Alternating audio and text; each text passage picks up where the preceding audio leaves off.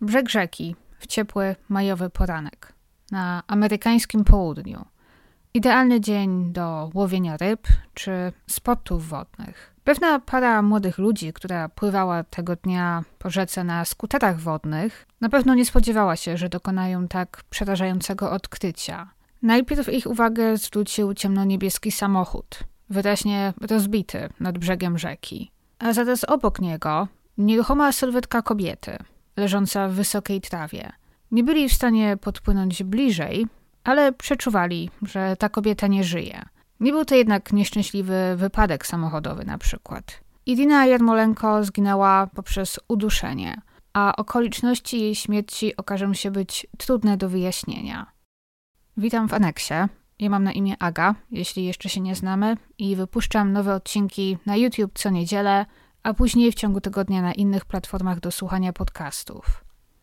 Dziś mam dla Was kolejną bardzo tajemniczą sprawę, która widziałam pojawiła się już kilkakrotnie w komentarzach i w końcu zdecydowałam się ostatnio tej sprawie przyjrzeć. I przepraszam, że tak długo zajęło mi zajęcie się tą sprawą, bo jest ona naprawdę niezwykła i nietypowa, i moim zdaniem powinno być o niej głośniej.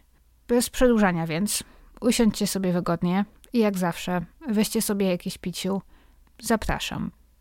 Zacznijmy, jak zazwyczaj, od głównej bohaterki dzisiejszej historii, czyli od Iriny Jermolenko, która przyszła na świat w Ukrainie, w rosyjskiej rodzinie, jednak spędziła tam tylko 8 lat swojego życia, bo w roku 1996 jej rodzice zabrali ją i jej starszego brata, Pawła, i przenieśli się do Stanów Zjednoczonych. Także Irina mówiła płynnie zarówno po rosyjsku, jak i po angielsku.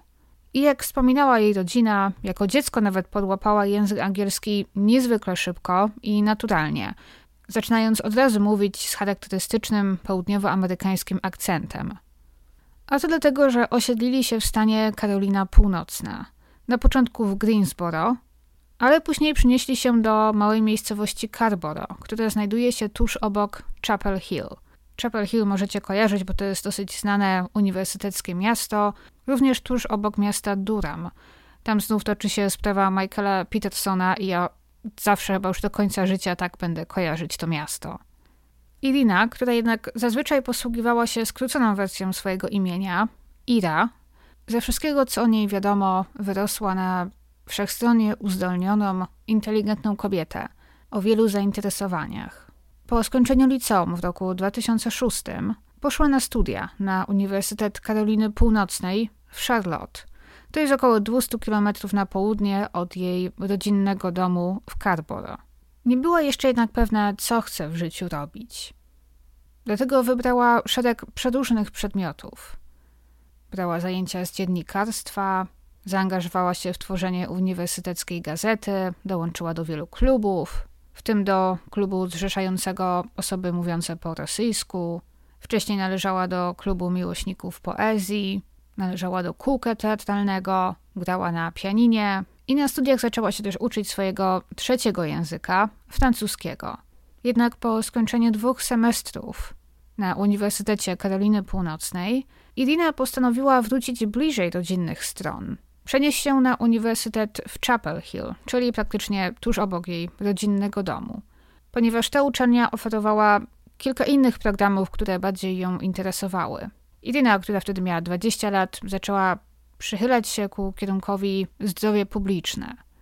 I właśnie gdy miała 20 lat, w maju roku 2008, w życiu Iry właśnie zaczęły zachodzić zmiany. Przenosiła się na inną uczelnię, rozstawała się z akademikiem, z przyjaciółkami, które tam miała i wracała do rodzinnego domu. Według kilku nieoficjalnych doniesień była to decyzja też trochę dziwna, ponieważ Irina nie do końca chciała mieszkać z rodzicami. Nie zawsze się z nimi dogadywała. Oczywiście, gdy wyjeżdżała na początku na studia, miała lat 18. Wydaje mi się, że jest to taki wiek, kiedy młoda osoba niekoniecznie potrafi się dogadać ze swoimi rodzicami. Kto wie, może po upływie dwóch lat patrzyła na tę sprawę zupełnie inaczej. I kto wie, może teraz już nie miała nic przeciwko, aby zamieszkać ze swoimi rodzicami, bo to najwyraźniej było w jej planach. I też nie wiadomo nic o tym, aby, nie wiem, została w jakiś sposób zmuszona przez swoich rodziców, aby przenieść się na tamtą uczelnię, aby wprowadzić się z powrotem do domu. Z tego co wiemy, to była jej decyzja. Ale na pewno zmian w jej życiu było dużo, bo na 2-3 tygodnie przed swoją śmiercią Ida zerwała z chłopakiem, z którym była od trzech lat. Było to więc sporo czasu, długa relacja, patrząc na to, jak młoda była Irina. Na pewno więc w jej życiu dużo się działo. Wiemy, że w piątek, 2 maja, po powrocie do domu, na Irę czekała miła niespodzianka. Jej przyjaciele z Charlotte i współlokatorki z akademika urządziły jej imprezę niespodziankę. To była impreza zarówno urodzinowa, bo Irina kończyła 20 lat, oraz pożegnalna, bo za niedługo miała ich opuścić. Była to więc impreza taka trochę gorzko-słodka. Wszyscy jednak powiedzą, że właśnie gdzie Irynie zdało się przykro było rozstawać się z przyjaciółmi, była też podekscytowana tym, co ją czekało. Nową uczelnią, nowymi wyzwaniami. Jak się też okaże, ta piątkowa impreza to dla wielu znajomych, przyjaciół Iryny to był ostatni raz, kiedy widzieli ją żywą. Przez weekend nie wydarzyło się nic znaczącego, a przynajmniej nic, o czym wiemy.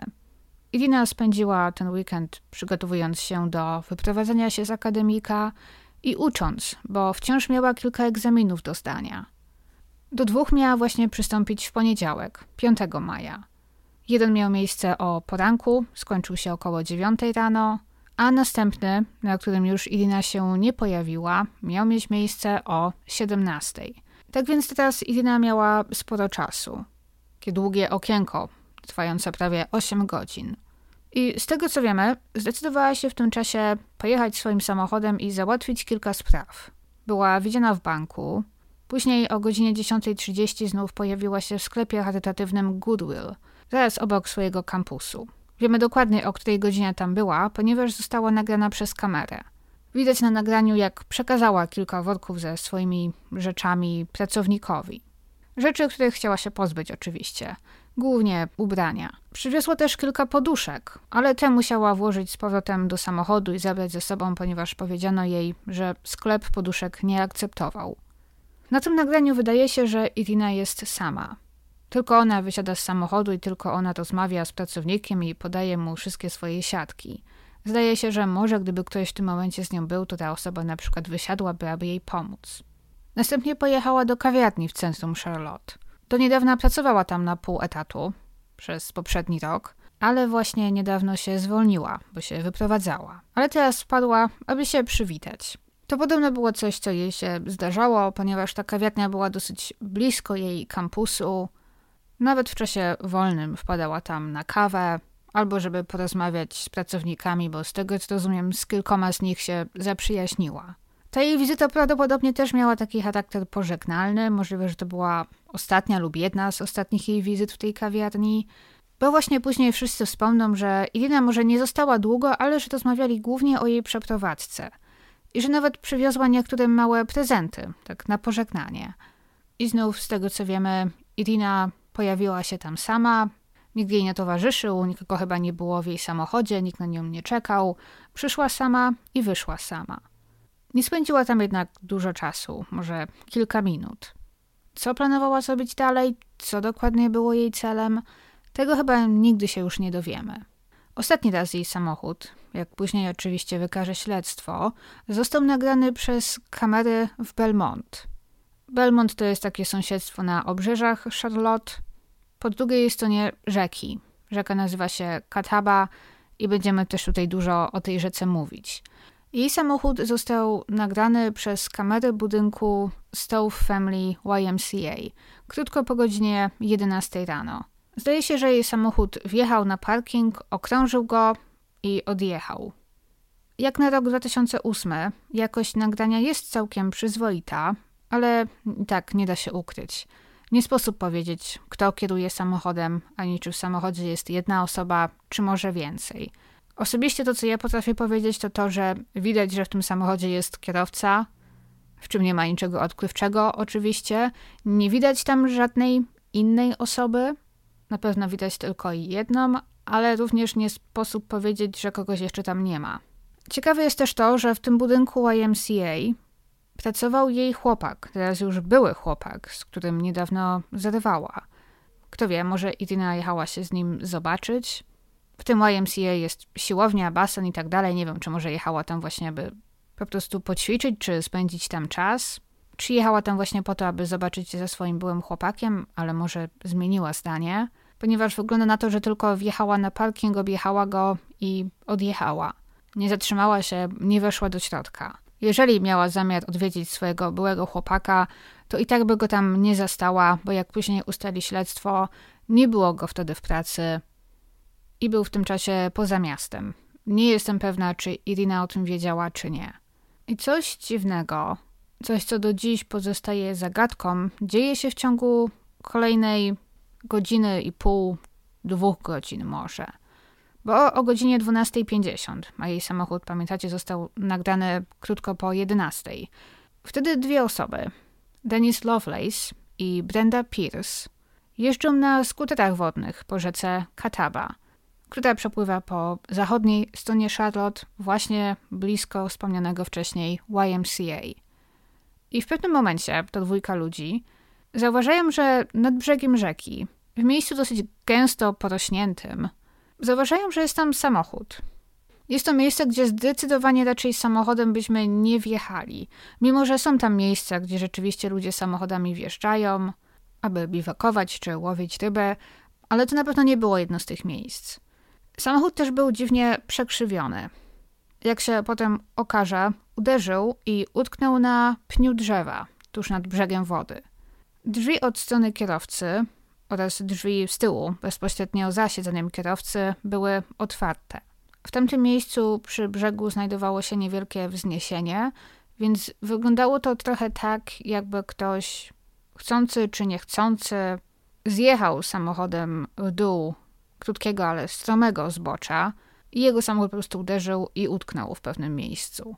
Gdy podpłynęli trochę bliżej jednak, zobaczyli, że tuż obok samochodu leży kobieta. Leży na plecach, z nogami zwróconymi w kierunku rzeki. Nie ruszała się, nie reagowała na ich wołanie i z ułożenia jej ciała zgadywali, że może nie żyć, chociaż nie mieli sposobu, aby powiedzieć to na pewno. Ponieważ byli na skuterach na wodzie, ciężko im było podpłynąć bliżej, nie mieli też ze sobą telefonów z tego powodu, więc Denis i Brenda postanowili, że się rozdzielą. Każdy z nich popłynie w przeciwną stronę i będą po prostu szukali przy brzegu kogoś, kto będzie mógł wezwać pomoc. W końcu telefon na 911 wykonano o godzinie 13.18. I teraz co policjanci znaleźli w tym miejscu? Ciało Iryny zostało znalezione ubrane. Ubrane w to samo, co miała na sobie wcześniej. Ciemną bluzę, spódnicę i buty.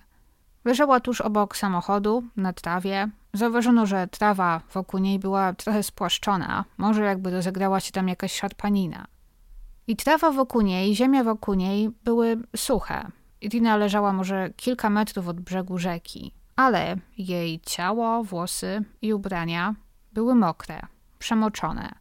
Tego dnia nie padało, na pewno nie leżała nigdzie blisko, bo nie wiem, ochlapały ją fale z tej rzeki czy coś w tym stylu, a jednak jej ciało było zupełnie mokre. Najwyraźniej w którymś momencie Irina wylądowała w rzece. Jednak ostatecznie albo wróciła, albo została wyciągnięta na brzeg. Pętle zawiązane wokół jej szyi od razu wskazywały na przyczynę śmierci i ta później została potwierdzona podczas autopsji uduszenie. I to jest kolejna rzecz, która daje tutaj naprawdę duże pole do tworzenia hipotez, do debat, bo na jej szyi zaciśnięte były aż trzy różne obiekty. Sznurek od jej bluzy. Wiecie, ten taki sznurek, który wygląda czasem jak sznurówka, który jest w kapturze bluzy, aby ją zwęzić. Następnie szeroka niebieska wstążka i, jak to nazwano, linka do bungee. Wszystkie te obiekty, jak też zostanie ustalone w czasie śledztwa, zostały zebrane czy pochodziły z samochodu Iriny. Zauważono też, że jedna z jej dłoni bardzo mocno zaciskała się na garści trawy w miejscu, w którym leżała, co może też być ważną wskazówką, bo wskazuje na to, że Irina zmarła dokładnie w tym miejscu, w którym leżała. Jej ciało później nie zostało przesunięte na przykład. W momencie, gdy umierała, jej dłoń spazmatycznie zacisnęła się na źdźbłach trawy i tak została. Na jej twarzy zauważono trochę krwi. Była to jej krew i jak się okazało, był to krwotok z nosa, ale według ustaleń autopsji nie było żadnych śladów, nie wiem, pobicia czy uderzenia. Lekarz podejrzewał, że krew z nosa po prostu puściła jej się w momencie, gdy była duszona czy na granicy śmierci. Jedynym śladem przemocy, można powiedzieć, na jej ciele był duży, świeży siniak na udzie. Nie ma stuprocentowej pewności skąd się wziął, ale tutaj znów lekarz podejrzewał, że możliwe, że jeżeli to Irina zjechała samochodem w dół tej skarpy ku rzece, to właśnie nabiła sobie tego siniaka, gdy samochód zderzył się z pniem drzewa i uderzyła udem o kierownicę. Poza tym nie było żadnych śladów wskazujących na to, że Irina została zgwałcona albo że ktoś próbował to zrobić chociażby. Śledztwo ustaliło też, że ktoś wjechał w ucięty pień drzewa nad rzeką, powodując, że auto w tym miejscu utknęło. Zderzenie nie było na tyle poważne, nie doszło do niego przy tak dużej prędkości, aby otworzyły się poduszki bezpieczeństwa na przykład. I eksperci od wypadków samochodowych potwierdzili, że ktoś siedział za kierownicą z zapiętymi pasami, gdy doszło do zderzenia. Czyli na przykład pusty samochód nie został zepchnięty ze zbocza, a ktoś faktycznie w nim siedział, przynajmniej jedna osoba. Zauważono też, że po zderzeniu ktoś najwyraźniej wrzucił bieg wsteczny, próbując wyjechać stamtąd, ale auto utknęło. W samym samochodzie nie zauważono żadnych oczywistych śladów walki czy szarpaniny. Nie było też krwi na przykład, ale zwrócono uwagę na rozmazane ślady błota na oknie tylnych drzwi samochodu. W samym samochodzie znaleziono sporo rzeczy należących do Iriny. Nic dziwnego, w końcu jej samochód. Zdaje się jednak, że nic nie zginęło i nic nie zostało skradzione. Nikt później z jej bliskich, rodziny nie potrafił wskazać niczego, co Irina zwykle ze sobą nosiła, czego teraz nigdzie nie można było znaleźć. Były tam m.in. jej poduszki, których nie udało jej się oddać, torba z różnymi rzeczami, papierowa torba po jedzeniu na wynos, w bagażniku jej aparat, różne sprzęty sportowe. Było tam na pewno dużo rzeczy. I też nie jestem pewna, czy to było dla Iriny typowe, albo jak to się mówi, wozić większość swojego dobytku w samochodzie, czy może właśnie raczej był to taki stan tymczasowy, ponieważ się przeprowadzała i pewnie właśnie woziła ze sobą wiele rzeczy, które może chciała oddać, pozbyć się. To też może mieć niewielkie znaczenie, do tego jeszcze wrócę. W jej samochodzie leżała też torba. Była to taka typowa płócienna torba na zakupy, na przykład na ramię. Z tym, że uchwyty tej torby to były właśnie duże, szerokie, ciemnoniebieskie wstążki. Jedna z tych wstążek została odcięta i została znaleziona zawiązana wokół jej szyi. Bardzo możliwe, że została odcięta kluczykami do samochodu, bo kluczyki do samochodu zostały znalezione na ziemi, tuż obok ciała Iriny. I właśnie jak ktoś później zauważył, na tych kluczykach znajdowały się małe niebieskie włókna, takie same jak na tej wstążce. I to też jest ciekawe, bo patrząc na zdjęcia tej wstążki i tej torby, ta wstążka wygląda na dosyć szeroką i dosyć solidną. I nie wiem, może te kluczyki były jakoś wyjątkowo ostre, ale mam wrażenie, że odcięcie tej wstążki kluczykami mogłoby zająć kilka dobrych chwil, może kilka minut. Czyli jeżeli zrobił to morderca Iryny i w ten sposób ją zabił, to w momencie, gdy odcinał tę wstążkę, ona już musiała być nieprzytomna albo unieruchomiona jakoś, albo sprawców było kilku. Ale to też nie do końca ma sens, do tego zaraz przejdziemy.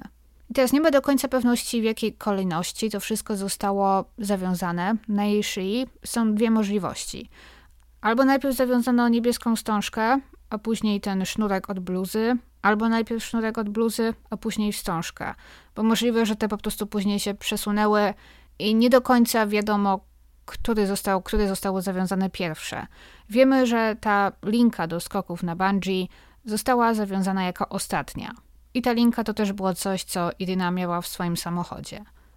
I dlaczego ktoś użył aż trzech obiektów zamiast jednego? Nie wiadomo, bo jeden przecież by wystarczył. Jest to dość specyficzne i nietypowe, bo nie wiem, czy słyszałam o innej sprawie, gdzie użyto aż trzech różnych pętli do uduszenia kogoś. Nie wiem, z czym to jest związane, z jakąś może paniką sprawcy, że jego ofiara może wciąż żyje, bo jeżeli mam sobie na przykład wyobrazić taki makabryczny scenariusz, że to ja kogoś duszę, to czy na pewno potrafiłabym powiedzieć, kiedy ta osoba na pewno nie żyje? No, no bo zwykle, gdy ktoś jest duszony, no to ta osoba w pewnym momencie traci przytomność. ale niekoniecznie od razu umiera. Jeżeli za szybko przestanę uciskać pętlę, no to może później odzyskać przytomność. Nie wiem, czy było to związane z tym. Sprawca chciał upewnić się na 101%, że jego ofiara nie żyje. Ale skoro tak, dlaczego nie zaciskać tylko tej jednej pętli? Dlaczego prawdopodobnie wracać do samochodu i szukać czegoś innego? Jest to właśnie jeden z aspektów tej sprawy, które powodują, że można sobie długo łamać nad tym głowę i wymyślać różne możliwości. Co ciekawe, na miejscu zdarzenia nie zauważono żadnych wyraźnych śladów bytności jakiejkolwiek innej osoby, poza Iriną. Wszystko, co wykorzystano do uduszenia jej, pochodziło z jej samochodu, krew na miejscu była jej, wokół jej ciała w błocie nie zauważono żadnych odcisków butów, na jej ciele później nie zostanie znalezione żadne inne DNA, nie została zgwałcona. Ktokolwiek więc to zrobił, nie zostawił po sobie żadnych śladów. Jest tylko jedna rzecz. Spod jej paznokci udało się pobrać obce DNA. Była to tak dokładniej mieszanka DNA Iriny, w czym nie ma niczego dziwnego. Przypuszczam, każdy z nas ma swoje własne DNA pod naszymi paznokciami, wystarczy się podrapać na przykład. I oczywiście potencjalnie może to być DNA jej mordercy, ale może to być też DNA kogoś zupełnie z tą sprawą niezwiązanego, które znalazło się tam po prostu jakiś czas wcześniej, ponieważ Irina kogoś dotknęła, czy coś w tym rodzaju. Jeszcze jedna rzecz, o której warto może od razu teraz wspomnieć, bo też wróci ona w późniejszych aspektach tej sprawy, a mianowicie, że policjanci na miejscu zdarzenia byli widziani i byli sfotografowani i nagrani przez dziennikarzy, którzy później się tam zbiegli, jak badają miejsce zdarzenia, przeglądają rzeczy w samochodzie Iriny, dotykają jej samochodu, dotykają tych rzeczy bez rękawiczek na rękach. Jeżeli ktoś pomyślał, że to nie wdłuży śledztwu dobrze, to ma rację. I też zanim przejdziemy dalej, jest jeszcze jedna kwestia, którą chciałabym tutaj poruszyć i trochę się z nią rozprawić i przejść dalej. Jest to kwestia zdecydowanie kontrowersyjna, ale no, nie można jej przemilczeć, bo pojawiły się na początku podejrzenia i sugestie, że Irina jakimś sposobem popełniła samobójstwo.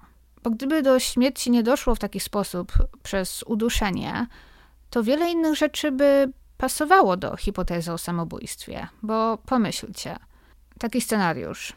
To ona zjechała swoim samochodem w dół zbocza, w dół brzegu, z zamiarem wjechania samochodem do rzeki i utonięcia w ten sposób ale gdy jej samochód uderzył w wystający pień i utknął na nim, wysiadła i wskoczyła do wody, aby się utopić.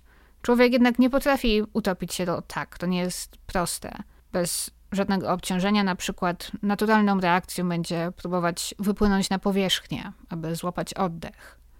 Gdy więc Irina zdała sobie sprawę, że to nie podziała, wróciła na brzeg i jakimś cudem się udusiła.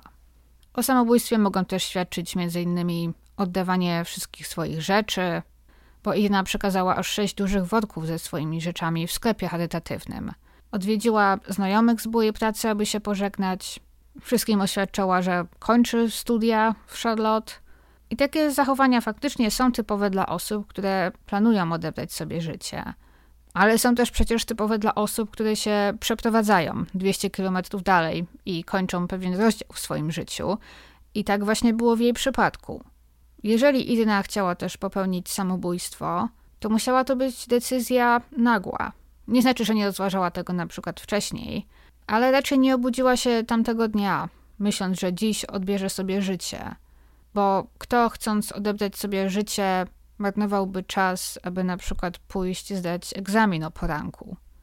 No ale największy problem w tej hipotezie. Jak do jasnej ciasnej ktoś miałby sobie odciąć dopływ powietrza, zawiązując sobie aż trzy różne obiekty na szyi i dusząc się w ten sposób.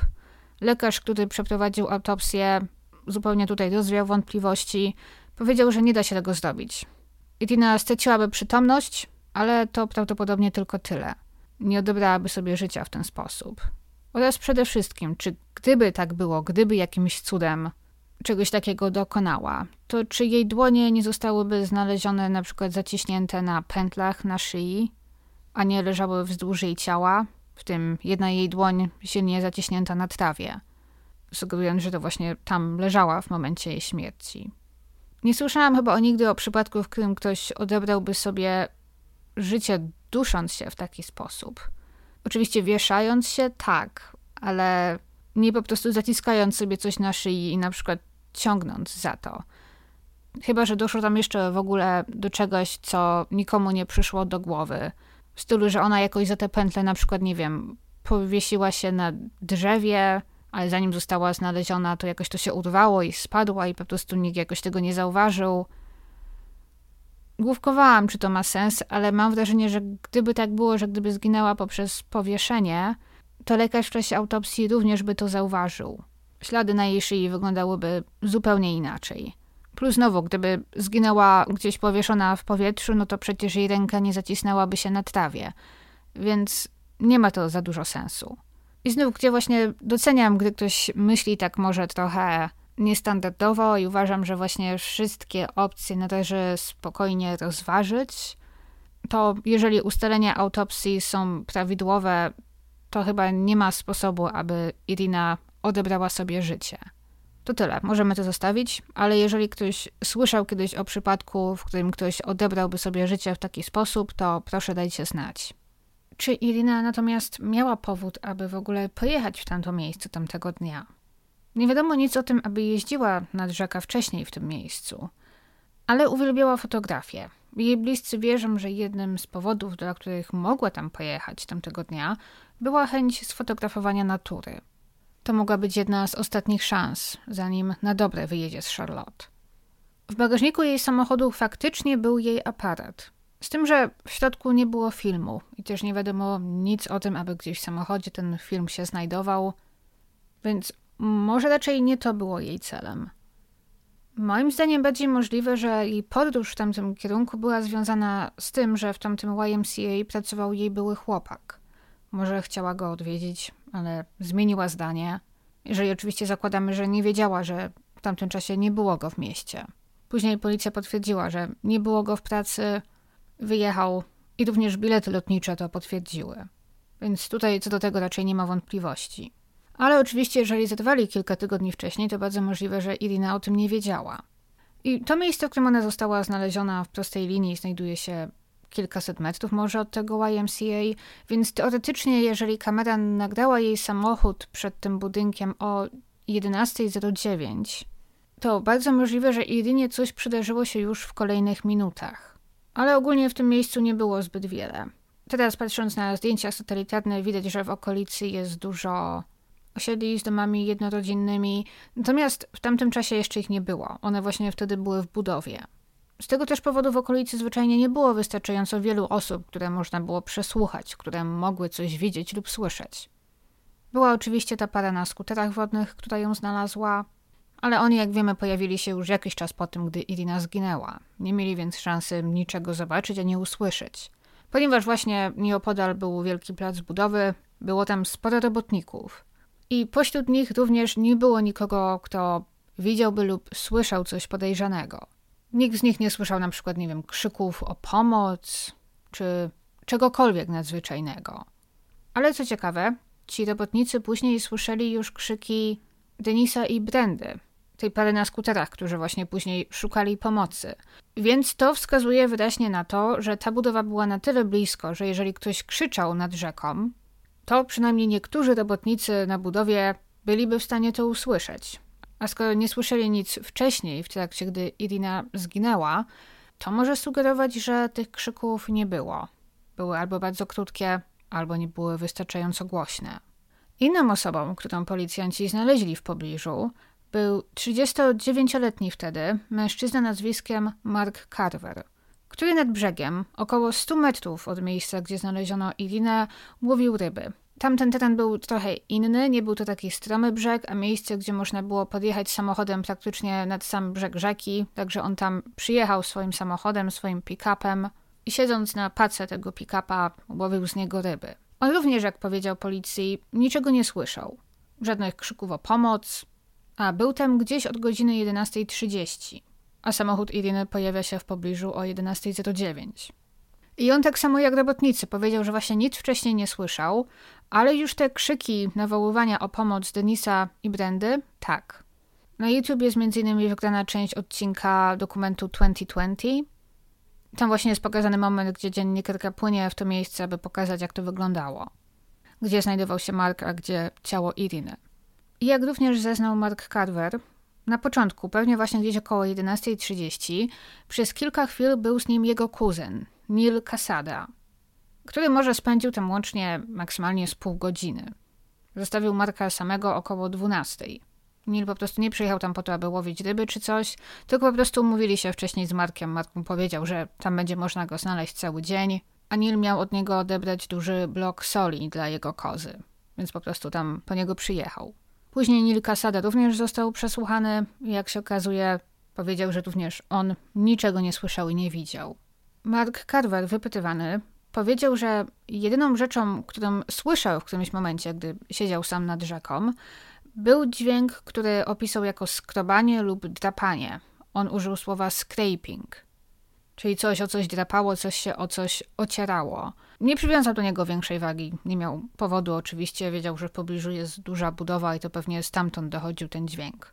Ale jak też niektórzy zauważyli, tym, co mógł słyszeć w tamtym momencie, był odgłos samochodu Iriny, który utknął na pniu i którym ona albo ktoś inny próbował wyjechać. Policjanci znaleźli Marka Carvera około 14 i wtedy z nim rozmawiali. On niedługo później opuścił to miejsce około 14.30, aby pojechać odebrać swoje dzieci ze szkoły, co zazwyczaj robił, a później wrócił to miejsce, bo zostawił tam kilka wędek czy sieci, które zostawił tam celowo i miał właśnie zamiar później tam wrócić, aby zobaczyć, czy coś się złapało. Ale ponieważ policja w tamtym momencie już odgrodziła teren, to nie został wpuszczony, aby te wędki zabrać.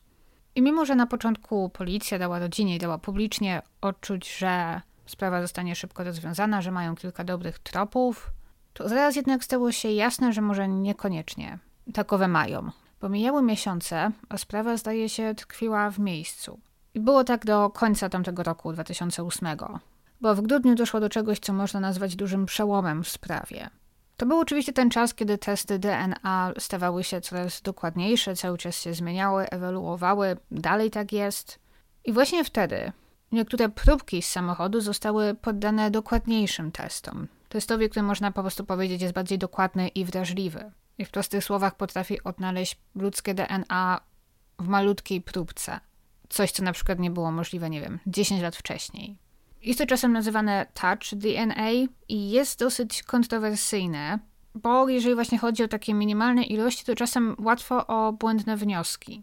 Bo zwykle jest to właśnie DNA na przykład pochodzące z naszych komórek naszego ciała, no bo nasza skóra cały czas produkuje nowe komórki skóry, a te stare te na wierzchu się złuszczają. Nie jest to zwykle widoczne gołym okiem, ale dzieje się, ma miejsce praktycznie cały czas. I łatwo właśnie o to, abyśmy te komórki skóry zostawiali, gdy czegoś dotkniemy. I mało tego, one czasem mogą się przenieść z miejsca na miejsce, z dotykiem. Dla przykładu, mogę na przykład z kimś rozmawiać, stojąc bardzo blisko tej osoby, dotykać ją. Następnie ta osoba pójdzie popełnić morderstwo albo będzie znajdowała się na miejscu zbrodni, dotknie czegoś i później właśnie moje jakieś, powiedzmy, śladowe ilości mojego DNA mogą zostać znalezione w tym miejscu, czy na ofierze, na narzędziu zbrodni mimo że ja w żaden sposób nie brałam w tym udziału, a tylko po prostu miałam wcześniej kontakt z mordercą. Dlatego właśnie jest to czasem kontrowersyjne, ponieważ błędnie interpretowane wyniki mogą właśnie prowadzić do skazania kogoś niewinnego. Jeżeli oczywiście zbyt prędko rzucimy się na to błędne założenie, że jeżeli DNA jest na miejscu zbrodni, to jest to niezbity dowód winy właściciela tego DNA. I właśnie teraz ten test znalazł w trzech miejscach w samochodzie, DNA dwóch znanych już policji osób. W każdym z tych trzech przypadków to była mieszanka DNA różnych osób, często ich DNA częściowe, ale w jednym przypadku, i było to na dachu samochodu, tuż przy drzwiach, było tam DNA pochodzące od Marka Carvera, czyli tego pana, który w pobliżu łowił ryby. A znów w dwóch innych miejscach, w środku samochodu, również właśnie znaleziono próbki ze zmieszanymi profilami DNA, ale w obu przypadkach głównym profilem było znów DNA Nila Kasady. I w tym też momencie, co Was pewnie nie zdziwi, zainteresowanie śledczych od razu wróciło do tych dwóch panów. Już wcześniej im nie pasowało, że Mark twierdził, że łowił ryby zaledwie 100 metrów od tego miejsca i niczego nie słyszał, niczego nie widział. W ubiegłych miesiącach zarówno Mark, jak i Neil byli przesłuchiwani kilkakrotnie. Zawsze opowiadali tę samą historię, zawsze współpracowali, nie mieszali się w zeznaniach. Nie mieli problemu z tym, aby przekazać odciski palców, próbki swojego DNA. Od początku współpracowali. Dalej utrzymywali. Niczego nie wiedzą, niczego nie widzieli, nie słyszeli. I pamiętacie może pod paznokciami Iriny znaleziono również nieznane DNA i również potwierdzono, że to DNA nie było DNA ani Marka, ani Nila. Nil Kasada nawet niedługo później został poddany testowi wadiografem, na który się zgodził i który przeszedł pomyślnie. Marek, gdy się o tym dowiedział, również był chętny, aby takiemu testowi się poddać i oczyścić swoje imię, ale z jakiegoś powodu nigdy go temu testowi nie poddano. I teraz dochodzimy do tego typowego punktu zapalnego, bo jest to jedna z tych historii, gdzie właśnie będziemy główkować. Winny czy niewinny? Obaj mężczyźni przesłuchani z osobna zawsze utrzymywali tę samą historię. Nigdy nie byli w jej samochodzie, nie widzieli jej samochodu, jej samej nie widzieli na oczy. Gdy powiedziano im, że w samochodzie i na samochodzie jest ich DNA, byli zdziwieni, mówili, że to niemożliwe, że musiał nastąpić jakiś błąd. Jednak na podstawie tych nowych dowodów obaj mężczyźni zostali aresztowani 11 grudnia 2008 roku i postawiono im zarzut morderstwa. I teraz trzeba trochę pomówić o tych dwóch mężczyznach. Fragmenty ich przesłuchań są dostępne w internecie. I McCarver, bo to wokół niego tutaj ta sprawa zacznie się kręcić. Jak to można przeczytać, jak to można wszędzie się dowiedzieć, był, cytuję, prostym człowiekiem. Mieszkał na farmie razem ze swoją rodziną na obrzeżach Charlotte. Jako chłopak miał duże problemy w nauce. Był w klasie dla uczniów z problemami w uczeniu się, nigdy nie skończył liceum i jak twierdzi, w dorosłości miał problem nawet z płynnym czytaniem i pisaniem. Jego IQ wynosiło około 60, czyli niżej niż przeciętne. I moim zdaniem nie powinno to mieć wpływu na osąd, czy Mark Carver jest w tym wypadku bardziej czy mniej winny. Jak również wydaje mi się, nie powinno się wpadać w taką pułapkę myślenia, że jeżeli ktoś o właśnie może niskim ilorazie inteligencji, czy jakiś prosty człowiek, jak to jest Mark określany, zostaje o coś oskarżony czy uznany winnym, to że automatycznie został wrobiony. Ale może jednak nie rozmieniemy się z prawdą, jeżeli powiemy, że jeżeli Mark Carver miałby dokonać morderstwa, to na pewno nie stworzyłby szczególnie sprytnego czy skomplikowanego planu. Niektórzy też sądzą, że z tego powodu pewnie nie potrafiłby zbyt długo kłamać i nie pogubić się w swoich kłamstwach, nie dać się, nie wiem, na czymś przyłapać i że pewnie nie wytrzymałby presji.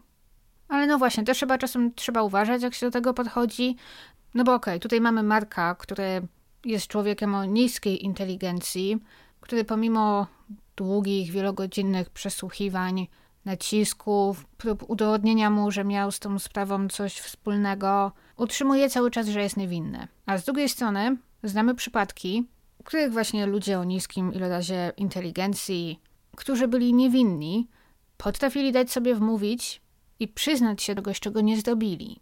Ergo to chyba po prostu zależy od osoby i jego iloraz inteligencji nie powinny mieć tutaj wpływu na osąd ogólnie.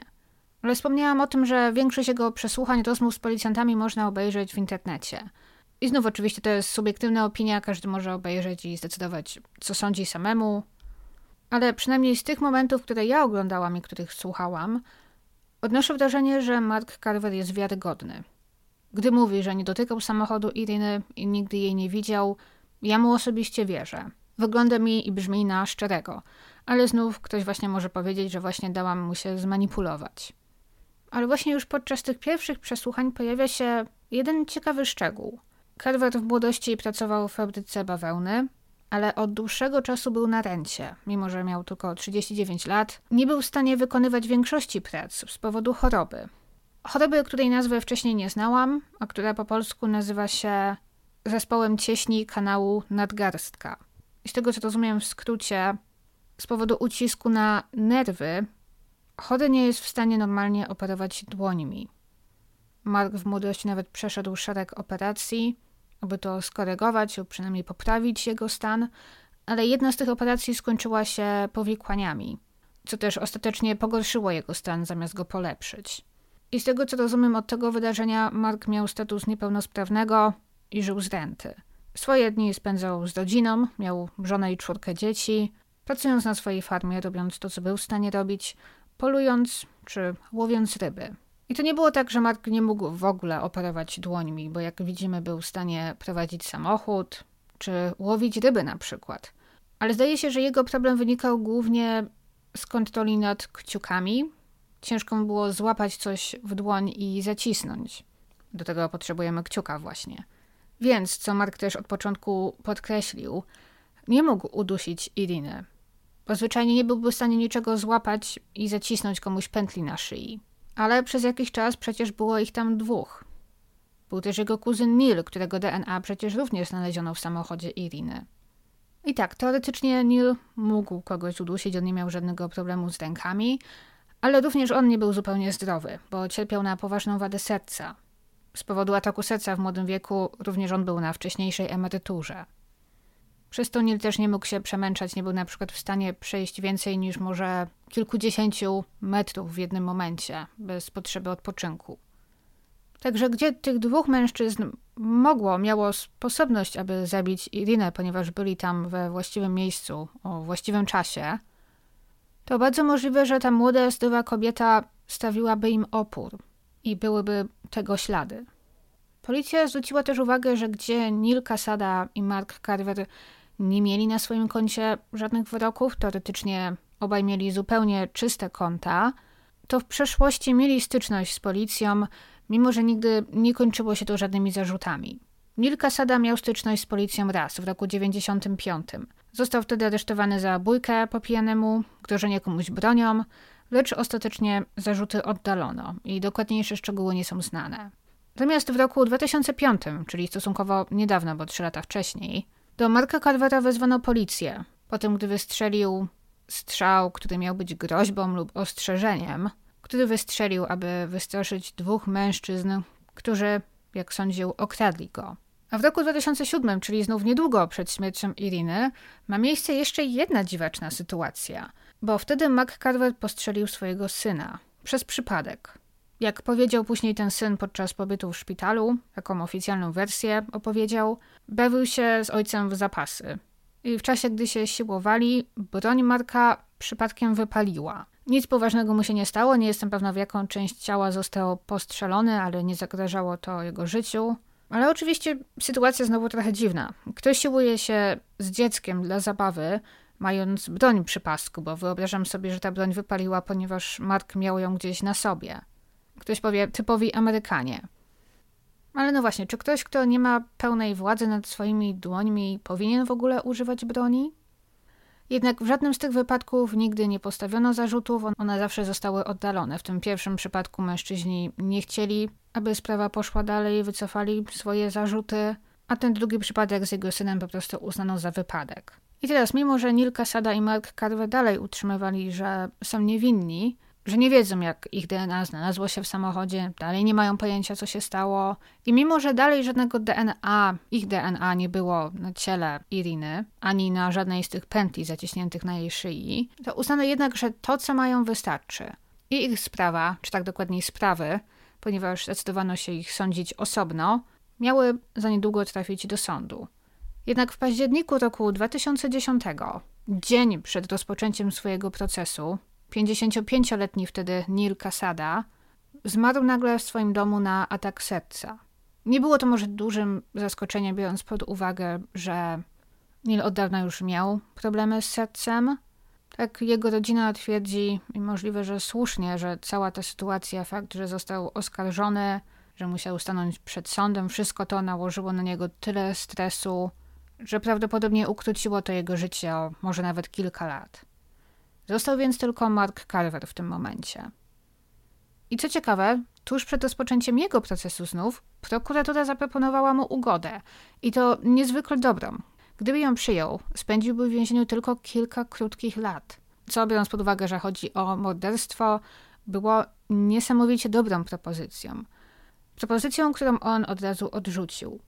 Powiedział, że jeżeli ją przyjmie, to będzie oznaczało, że jest winny, a przecież jest niewinny i ma zamiar to udowodnić w sądzie. Do procesu więc w końcu doszło pod koniec roku 2010. I teraz co i jak próbowano mu w sądzie udowodnić? No bo zwykle prokuratura musi przedstawić jakiś sensowny scenariusz, jak to przebiegło, jaki był motyw, dlaczego oskarżony mógłby chcieć zabić ofiarę, I tutaj pojawiła się taka hipoteza, że Irina właśnie pojechała w tamto miejsce, aby robić zdjęcia. I że robiąc te zdjęcia, sfotografowała przypadkiem Marka i Nila, którzy robili tam coś nielegalnego. Nie wcale nie przyjechał tam po to, aby odebrać sól dla kozy, a w jakimś innym celu. Nigdy nie powiedzieli co, ale sugerowali, że to mogła być jakaś nielegalna transakcja, narkotyki na przykład. I Irina przypadkiem to sfotografowała. Mężczyźni zorientowali się, co zaszło i zdecydowali się, że jedynym wyjściem jest pozbycie się świadka i zamordowali Irinę. Następnie wzięli jej aparat i wyjęli z niego film. Dlatego też aparat został znaleziony bez filmu w środku. Bardzo możliwe, że próbowali ukryć to, co zrobili i na przykład wepchnąć samochód do rzeki. Możliwe, że z ciałem Iriny w środku, ale gdy samochód utknął, próbowali znów po prostu zatopić jej ciało. Ale gdy to wypływało na powierzchnię na przykład, poddali się i zostawili je na brzegu. Stąd też jej ciało było mokre. Taką mniej więcej historię zaproponowali. Oczywiście nie do końca ma ona sens, biorąc pod uwagę na przykład to, że zdaje się, że Irina zginęła dokładnie w tym miejscu, gdzie leżała, gdzie została znaleziona, skoro jej ręka zaciskała się na trawie. Plus, jeżeli tak było, to panowie jakimś cudem zostawili trochę swojego DNA na samochodzie, ale ich DNA czy odcisków palców nie było na aparacie, nie było na samym ciele Iriny, na kierownicy czy na pętlach na jej szyi. Gdzie zgoda, aparat pewnie można było dobrze wytrzeć. Często dotykane miejsca w samochodzie, jak właśnie na przykład kierownica, również można było wytrzeć, ale już ciężej wytłumaczyć fakt, że ich DNA nie było na ciele ofiary. Zdaje się więc, że była to hipoteza, którą dosyć łatwo można było przed sądem obalić i którą jego obrońca właśnie powinien dosyć mocno zakwestionować i wskazać różne dziury w tej historii. Choćby zaczynając od tego, że nigdy nie było żadnego dowodu na to, że Mark czy Neil byli w jakikolwiek sposób związani z czymś nielegalnym, w sensie z jakimś handlem narkotykami, że to właśnie tam nad rzeką robiliby coś nielegalnego. Nie mieli żadnych dowodów na to, że wcześniej w tym aparacie był w ogóle jakiś film i że został usunięty. Nie mamy dowodów na to, że Irina była tam właśnie po to, aby robić zdjęcia. To wszystko po prostu sobie dopowiedziano. Ważnym zeznaniem na początku okaże się też zeznanie jednego z policjantów, Williama Terego. On nie przesłuchiwał Marka, natomiast był obecny w czasie większości jego przesłuchań i później właśnie zeznał w charakterze świadka, aby opowiedzieć to, co widział i słyszał w czasie przesłuchania. I on powiedział też taką rzecz, która sposób, w jaki on powiedział, wydało się, że był to dowód na to, że Mark faktycznie może być winny. Bo zeznał, że w czasie przesłuchania przyznał, że Irina była niska. Powiedział, że była niższa od niego. Nazwał ją malutką. I poproszony wstał nawet i zaprezentował, jak niska była Irina w porównaniu do niego. To zostało przedstawione w taki sposób, jakby właśnie Mark dał się przyłapać na dużym kłamstwie. Przyznał, że widział wcześniej Irinę i miał pojęcie o tym, jakiego była wzrostu. Do tego również policjanci zeznali, że nie mogą uwierzyć w to, że Mark był cały czas nad rzeką i niczego nie widział i nie słyszał, ponieważ oni przeprowadzili eksperymenty. Stojąc w tych dwóch miejscach, gdzie on łowił ryby i gdzie Irina została znaleziona, można było ze sobą rozmawiać normalnym głosem, nawet niepodniesionym głosem, więc nie było szans, aby on niczego nie usłyszał. Historia Marka Carvera więc według nich nie kleiła się. I ława przysięgłych dała się im przekonać, bo po pięciu godzinach narad uznali Marka Carvera winnym. I został on skazany na karę dożywocia, bez możliwości ubiegania się o wcześniejsze zwolnienie. On zaczął od razu składać apelacje, dalej utrzymywał, że jest niewinny, natomiast rodzina Iriny, jak powiedzą, poczuła ulgę. Wierzyli, że skazany został właściwy człowiek.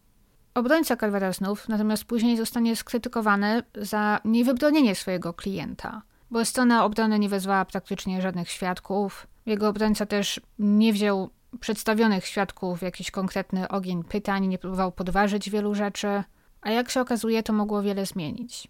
Wszystkie początkowe apelacje Carvera były odrzucane, ale w końcu jego sprawa została przyjęta przez jeden z takich projektów charytatywnych, które właśnie bronią osób niesłusznie skazanych.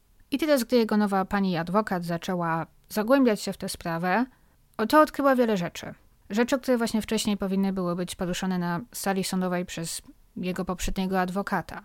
Po pierwsze, ona również przeprowadziła eksperyment, czy faktycznie stojąc w tych dwóch miejscach Można było wszystko słyszeć, można było wręcz ze sobą rozmawiać normalnym głosem.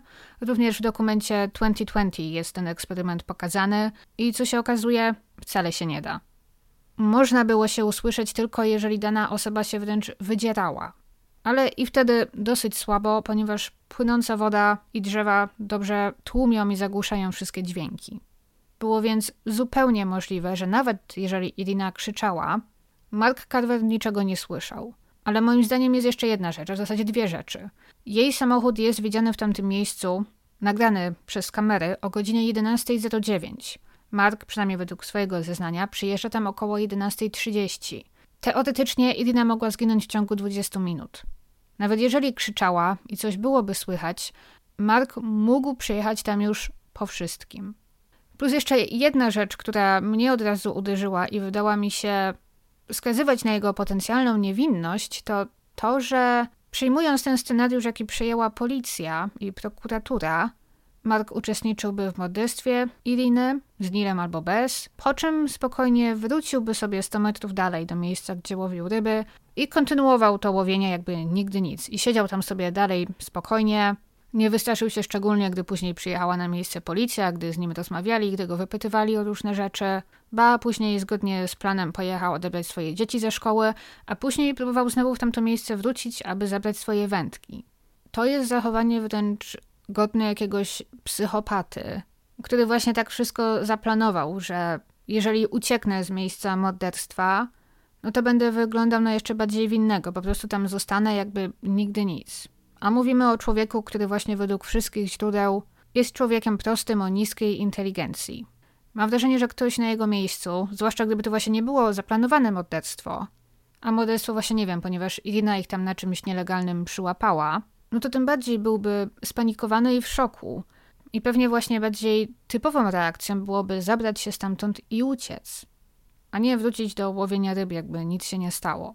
Zwrócono jeszcze uwagę na jedną rzecz, jeżeli chodzi o DNA no bo to jest uważane za jeden z najmocniejszych dowodów winy Marka i Nila. Specjalnie wspomniałam wcześniej o tym, że gdy policjanci dotykali samochodu Iriny, przeszukiwali go, robili to bez rękawiczek, bez odpowiedniego zabezpieczenia. W tym samochodzie również był i dotykał go policjant, który właśnie wcześniej rozmawiał z Markiem. Ten policjant, jak właśnie później powie, uścisnął jego rękę, poprosił go o prawo jazdy, dotykał tego dokumentu, prawdopodobnie też dotykał jego samochodu. I też właśnie jeszcze wracając do tego dokumentu 2020, oni tam właśnie nawet pokazują nagranie wykonane przez prasę tamtego dnia, gdy policjanci przeszukują samochód. I jest tam nagranie, w którym policjant dotyka dokładnie tego miejsca na dachu samochodu, gdzie później znaleziono DNA Marka. Dotyka go oczywiście bez rękawiczek. I było to, podkreślam, jedyne miejsce, gdzie w całym samochodzie, na całym miejscu zbrodni znaleziono jego DNA. I było to właśnie tylko touch DNA, były to tylko jego komórki skóry, nie żadna, nie wiem, krew, pot, nasienie. Więc jeżeli weźmiemy pod uwagę, że takie sprawy zawsze powinny być rozstrzygane na korzyść oskarżonego, no bo obowiązuje domniemanie niewinności, no to w takim wypadku ten dowód w postaci DNA zupełnie tak naprawdę upada. No bo można wyjaśnić, w jaki sposób jego DNA się tam znalazło, bez tak naprawdę potrzeby, aby on się faktycznie, fizycznie w tym miejscu znajdował. Trochę ciężej zrobić to w wypadku Nila Kasady jednak, bo jego DNA znaleziono w dwóch miejscach w środku samochodu, a policjanci tamtego dnia z Nilem nie rozmawiali, ponieważ jego już wtedy w tamtym miejscu nie było. Są sugestie, że po prostu DNA Nila przetransportowało się jakoś z Nila na Marka, a później z Marka na policjanta i ten znów zostawił je w samochodzie. Prawdopodobieństwo czegoś takiego jest bardzo niskie, ale znów nie jest to niewykluczone. Ale znów mówimy tylko o procesie Marka, nie Nila. Nil nie żyje. Więc ewentualny udział Nila w tej sprawie nie powinien wpływać na Marka. Do tego właśnie znów wrócono do tego tematu DNA. Okej, okay, jeżeli zakładamy, że Mark tam był, z Nilem czy bez, jeżeli zostawili swoje DNA w samochodzie, to właśnie również powinni je byli zostawić na ciele ofiary, czy chociażby na pętlach na jej szyi, a tam ich nie było. Również gdy policjanci tamtego dnia znaleźli Marka łowiącego ryby nad rzeką, ten nie był ani mokry, ani uwalony błotem, nie miał na sobie zadrapań czy żadnych innych widocznych śladów wskazujących na to, że przed chwilą kogoś udusił z zimną krwią albo chociażby był przy tym obecny. Kolejnym zaskoczeniem było, gdy jego nowi obrońcy przeanalizowali wszystkie nagrania z jego przesłuchania i porównali je ze znaniem tego policjanta, który powiedział, że Mark jakimś cudem wiedział, jakiego wzrostu była Irina. Bo co się okazuje? To nagranie nigdy przed sądem nie zostało pokazane. Zamiast tego właśnie wykorzystano tylko tego jednego policjanta jako świadka, który to streścił. Pytanie dlaczego? Skoro było nagranie, czy nie lepiej było je pokazać? No okazuje się, że właśnie na nagraniu nie było niczego obciążającego. Bo ta rozmowa wcale nie przebiegła tak, że Mark zapytany, jakiego wzrostu była Irina, po prostu powiedział, że była niska. To policjant, którego przesłuchiwał, to zrobił. Po prostu powiedział mu, Irina była niższa, nie? Niższa od ciebie, pewnie gdzieś takiego wzrostu. Czy możesz mi pokazać, gdyby stała koło ciebie, dokąd by ci sięgała? Jakiego była wzrostu? No i Mark po prostu to zrobił, wykonał polecenie. W żadnym momencie nie powiedział czegoś, czego nie powinien był wiedzieć, skoro był niewinny. I właśnie, gdyby jego obrońca wyłapał to w czasie procesu na czas, no to możliwe, że werdykt ławy przysięgłych byłby zupełnie inny. Zaczęła się więc walka o walczenie dla Marka nowego procesu. I dopiero w roku 2019, stosunkowo niedawno, sąd przyznał mu ten nowy proces. I dzięki temu też Mark wyszedł na wolność za kaucją i mógł oczekiwać na proces na wolności, z tym, że z tą elektroniczną opaską na nodze, która miała monitorować, gdzie jest. Jednak do procesu nigdy nie doszło. W sierpniu roku 2022 oficjalnie oddalono wszystkie zarzuty przeciwko niemu, powodując, że Mark właśnie w ogóle nie potrzebował przechodzić kolejnego procesu i stał się wolnym człowiekiem. Jego imię zostało oczyszczone. Jako dowód tej decyzji sędzia podał fakt, że dowody użyte wcześniej do postawienia mu tych zarzutów w ogóle, nie tylko do skazania go, ale do postawienia mu zarzutów, w roku 2008 zostały błędnie zrozumiane i zinterpretowane, ponieważ rozumienie tych testów DNA nie było tak dobre, jak jest dzisiaj. Obrońcy Marka więc, jego sprzymierzeńcy, rodzina, bliscy, wszyscy poczuli ulgę. Pojawiły się głosy, że w tej sprawie powinno wydarzyć się więcej, a mianowicie ten policjant, który wprowadził wszystkich w błąd, relacjonując przebieg przesłuchania Marka, powinien zostać pociągnięty do odpowiedzialności za krzywoprzysięstwo. Na razie się na to nie zapowiada. A rodzina Iriny znów oczywiście stanęła w trudnym miejscu, bo wiele lat temu była ulga, że człowiek, który, jak sądzili, który, jak wierzyli, jest winny, został skazany. A teraz wszystko unieważniono. I co dalej? Mimo, że właśnie na początku byli przekonani, wierzyli w winę Marka Carvera, chyba i oni zaczęli powoli w to wątpić. Przypuszczam też, że zupełnie zwątpili w cały wymiar sprawiedliwości w tym momencie. No bo sprawa pozostaje otwarta, nierozwiązana. Kto zabił Irinę? Czy uniewinnienie Marka było błędem? A może właśnie nie? Może prawdziwy morderca uszedł niezauważony i do dziś cieszy się wolnością? I teraz pytanie, jeżeli nie Mark, jeżeli nie Neil, to kto? Czy są jacyś inni podejrzani? Co mogło się w ogóle wydarzyć tamtego dnia? Bo przecież całe miejsce zbrodni jest dziwne i właśnie ciężko znaleźć jakieś sensowne wydarzenie, co się wydarzyło i w jakiej kolejności, dlaczego ciało Iriny było mokre, dlaczego wskoczyła czy weszła do rzeki, kto ją udusił, czy to ona zjechała tym autem w dół, czy może zrobił to jej morderca już po wszystkim? Co się tam wydarzyło, w jakiej kolejności i dlaczego? Wciąż nie ma takiego sensownego scenariusza. I właśnie w trakcie trwania tych prób, aby uniewinnić Marka, jego obrońcy oczywiście również prowadzili własne śledztwo i próbowali znaleźć potencjalnie innych podejrzanych i inne tropy, aby ich sprawa tym samym była jeszcze silniejsza. I to od nich właśnie wyszły takie informacje, że znaleziono przynajmniej dwóch świadków, którzy w dzień śmierci Iriny widzieli dwie kłócące się kobiety. Jedną z tych kobiet miała być Irina, albo przynajmniej ktoś do niej podobny. I miało to miejsce na parkingu restauracji szybkiej obsługi Wendy's w Belmont, bardzo blisko miejsca, gdzie Irina zginęła. Co ciekawe, na potwierdzenie tych słów możemy mieć właśnie to, że w jej samochodzie znaleziono papierową torbę po posiłku z Wendy's. Jednak z tego co rozumiem, w jej samochodzie właśnie nie było na przykład rachunku, który mógłby potwierdzać, kiedy tego zakupu dokonała. Ale jest to ciekawy trop. Dlatego też właśnie wcześniej zastanawiałam się, czy to było typowe dla Iriny, aby wozić w swoim samochodzie tak dużo rzeczy. Czy była jedną z tych osób, które właśnie często woziły różne śmieci w samochodzie przez długi czas i teoretycznie Irina mogła zjeść coś w Wendy's dwa tygodnie temu i po prostu nigdy nie wyrzuciła tej torby do śmieci. Czy może właśnie była kimś, kto jednak utrzymywał porządek w samochodzie i fakt, że tym razem było tam tyle gratów, był po prostu związany z tym, że się przeprowadzała. I raczej wyrzucała takie śmieci z samochodu na bieżąco, bo to oczywiście czyniłoby tą sposobność, że to faktycznie ona była tam wtedy widziana i ona była w Wendy's jeszcze bardziej prawdopodobną. Zwrócono też uwagę, że to ciekawe, że Irina była widziana kłócąca się właśnie z kobietą. Bo pojawiły się takie informacje, wprawdzie niepotwierdzone na 100%, ale że jednym z powodów, dla których Irina niedawno zedwała z chłopakiem, a w zasadzie to on zedwał z nią, była jej biseksualność. I to, że Irinie mogła podobać się jakaś inna dziewczyna, czy może nawet zdradziła z nią swojego chłopaka i to było powodem ich zerwania. Ale jest to jedynie w sferze plotek, nie do końca jestem nawet pewna skąd ta plotka po raz pierwszy wyszła. Steven Pacheco z podcastu Today's Evidence również wspomniał o tym wątku w swoim odcinku o tej sprawie. Ta sprawa miała miejsce w stronach, z których on pochodzi, więc bardzo go interesowała i zrobił na jej temat bardzo długi materiał i później właśnie też publikował wiele aktualizacji. I z tego co wiedziałam, on właśnie też nie potrafił potwierdzić, czy ta informacja jest prawdą. Nie potrafił nawet dojść do tego, czy Irina w ogóle naprawdę była biseksualna, czy to po prostu była kolejna legenda, jaką to sprawa obrosła, jak to często ma miejsce w wypadku spraw nierozwiązanych. Jeżeli jest w tym jakieś ziarno prawdy jednak, to znów, jeżeli chodzi o podejrzenia, wracamy trochę do jej byłego chłopaka.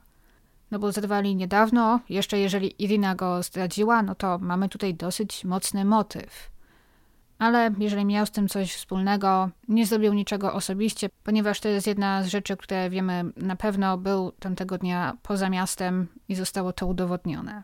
Ale no właśnie, to też jest kolejna ciekawa rzecz, że ona akurat zginęła tak bardzo blisko jego pracy. Mam wrażenie, że to również zostało w ogóle przez prokuraturę pominięte, gdy budowali sobie tą całą historię co, dlaczego, dlaczego Irina tam była, że przyjechała tam robić zdjęcia. Moim zdaniem właśnie bardziej jest możliwe, że może jechała się z nim spotkać, nie wiedząc, że go tam nie ma. Z innych rzeczy widziałam też donosy o młodym mężczyźnie, poruszającym się pieszo po okolicy, w przemoczonych ubraniach na dodatek, który trzymał w rękach coś, co wyglądało na laptopa. Czyżby może coś, co zabrano z samochodu Iriny? Wciąż nie wiadomo nic o tym, aby coś z niego zginęło. Ale znów kolejny trop, który zdaje się, ponieważ skupiono się w końcu tylko na Marku i na Nilu, został porzucony, a teraz możliwe jest już za późno.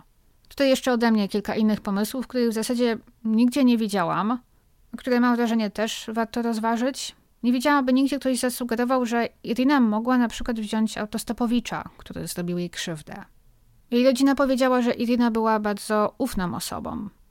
Nie naiwną, czy może nie inteligentną, ale zawsze gotową do pomocy, otwartą na nowe znajomości. Jeżeli natknęła się na kogoś, kto wzbudził jej zaufanie, pewnie zaproponowałaby takiej osobie podwiezienie. Bo też tym, co mi tutaj nie pasowało, jeżeli chodzi o tą hipotezę, jak Mark czy Neil mogliby spotkać i zaatakować Irinę, było też to, że zawsze mi się wydawało, że osoba, która ją zabiła, była z nią wcześniej w samochodzie. Znaczy, wyobraziłam sobie taki scenariusz, w którym ktoś może zakrać się do jej samochodu i na przykład schował na tylnym siedzeniu i na przykład próbował ją uprowadzić, grożąc jej może nożem czy bronią. I ja to sobie tak wyobraziłam, że ten fakt, że ten samochód zjechał w dół tego stromego brzegu i w końcu utknął na pniu, to nie była żadna próba zatopienia go w rzece, to nie była, nie wiem, próba samobójcza, żeby się utopić w ten sposób. A może był to na przykład jakiś wypadek, wywiązała się jakaś szarpanina? Bo ja wyobraziłam sobie taką sytuację, że ktoś jest w samochodzie z Iriną, nieważne jak się tam dostał, czy wkradł się przypadkiem, czy Irina po prostu wpuściła tę osobę do samochodu, ale ktoś chce jej zrobić krzywdę. Motywem tej osoby może być na przykład gwałt. Moim zdaniem jest to bardziej sensowniejszy czy powszechniejszy motyw niż to, co wymyśliła prokuratura. I ta osoba zmusza ją właśnie, aby pojechała w jakieś ustronne miejsce gdzie nie ma świadków. Jadą więc nad rzekę. Irina oczywiście w takim wypadku będzie stawiała opór i będzie próbowała uciec, jeżeli nadarzy się okazja. Możliwe, że to ona właśnie zjechała samochodem w dół zbocza, aby jakoś wydostać się z tej sytuacji, wystraszyć sprawcę, może spowodować, że ucieknie, albo może wydarzyło się to wszystko przez przypadek w wyniku jakiejś szarpaniny. A jej oprawca, widząc, że wszystko nie idzie zgodnie z jego czy z jej planem, zabił ją. Ciężko powiedzieć, w jakiej kolejności właśnie wszystko się wydarzyło, dlaczego Irina była mokra. Można powiedzieć, że może w taki sposób próbowała uciec. Wysiadła z tego rozbitego samochodu i może ponieważ właśnie trudno na przykład byłoby jej się wspiąć po tym stromym zboczu, to pobiegła w jedynym innym dostępnym kierunku, czyli w kierunku rzeki. Miała zamiar stamtąd odpłynąć, ale jej oprawca na przykład złapał ją na czas. W takim wypadku moim zdaniem możliwe, że pierwszą rzeczą, którą była duszona, był ten pasek od jej bluzy. Ktoś mógł ją właśnie złapać za gaptur, za bluzę i ten pasek po prostu był pod ręką i to on został w pierwszej kolejności użyty. Dlaczego ktoś później użył jeszcze dwóch innych obiektów, żeby ją udusić? Czy ta osoba, nie wiem, nie była pewna, czy Irina nie żyje? Czy może był to ktoś, kto właśnie odczuwał przyjemność z duszenia innych? No bo mieliśmy też seryjnych morderców, którzy odczuwali przyjemność właśnie z duszenia swoich ofiar. Czy właśnie chodziło o ten sam fakt duszenia, zaciskania komuś pętli na szyi? Jestem ciekawa, czy wy macie jakieś lepsze pomysły. Bo trzeba przyznać, że miejsce zbrodni było naprawdę bardzo dziwne. I ciężko tutaj jednoznacznie, jednogłośnie powiedzieć, co mogło mieć dokładnie miejsce. Mam wrażenie, że jedyną nadzieją w tej sprawie jest może DNA pod paznokciami, to, które z nikim nie zostało nigdy połączone. Wiemy, że teraz dzięki użyciu genealogii udało się rozwiązać setki nierozwiązanych wcześniej spraw. Jestem ciekawa, czy już próbowano to zrobić w tym wypadku i czy dokądś to doprowadziło, bo znów właśnie może się okazać, że było to DNA jakiejś przypadkowej osoby, z którą Irina po prostu wcześniej weszła w kontakt. Ale jeżeli okaże się, że jest to DNA osoby, która nie powinna była tam być, jej DNA nie powinno było się tam znajdować, Irina nie miała z tą osobą kontaktu i może jeszcze był to ktoś, kto może właśnie dopuścił się już jakichś aktów przemocy czy coś w tym stylu, no to w takim wypadku może tę sprawę uda się rozwiązać. Nie wiem, trzymam kciuki, że to jeszcze nie koniec.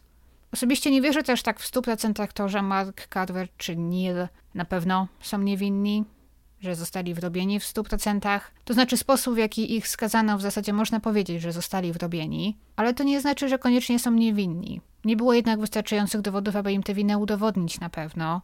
I moim zdaniem w tym wypadku uwolnienie Marka Carvera i oddalenie wszystkich zarzutów było jak najbardziej właściwą decyzją. I znów wszystko w zasadzie sprowadza się do tego, że trzeba przestrzegać zasad i przepisów na miejscu zbrodni.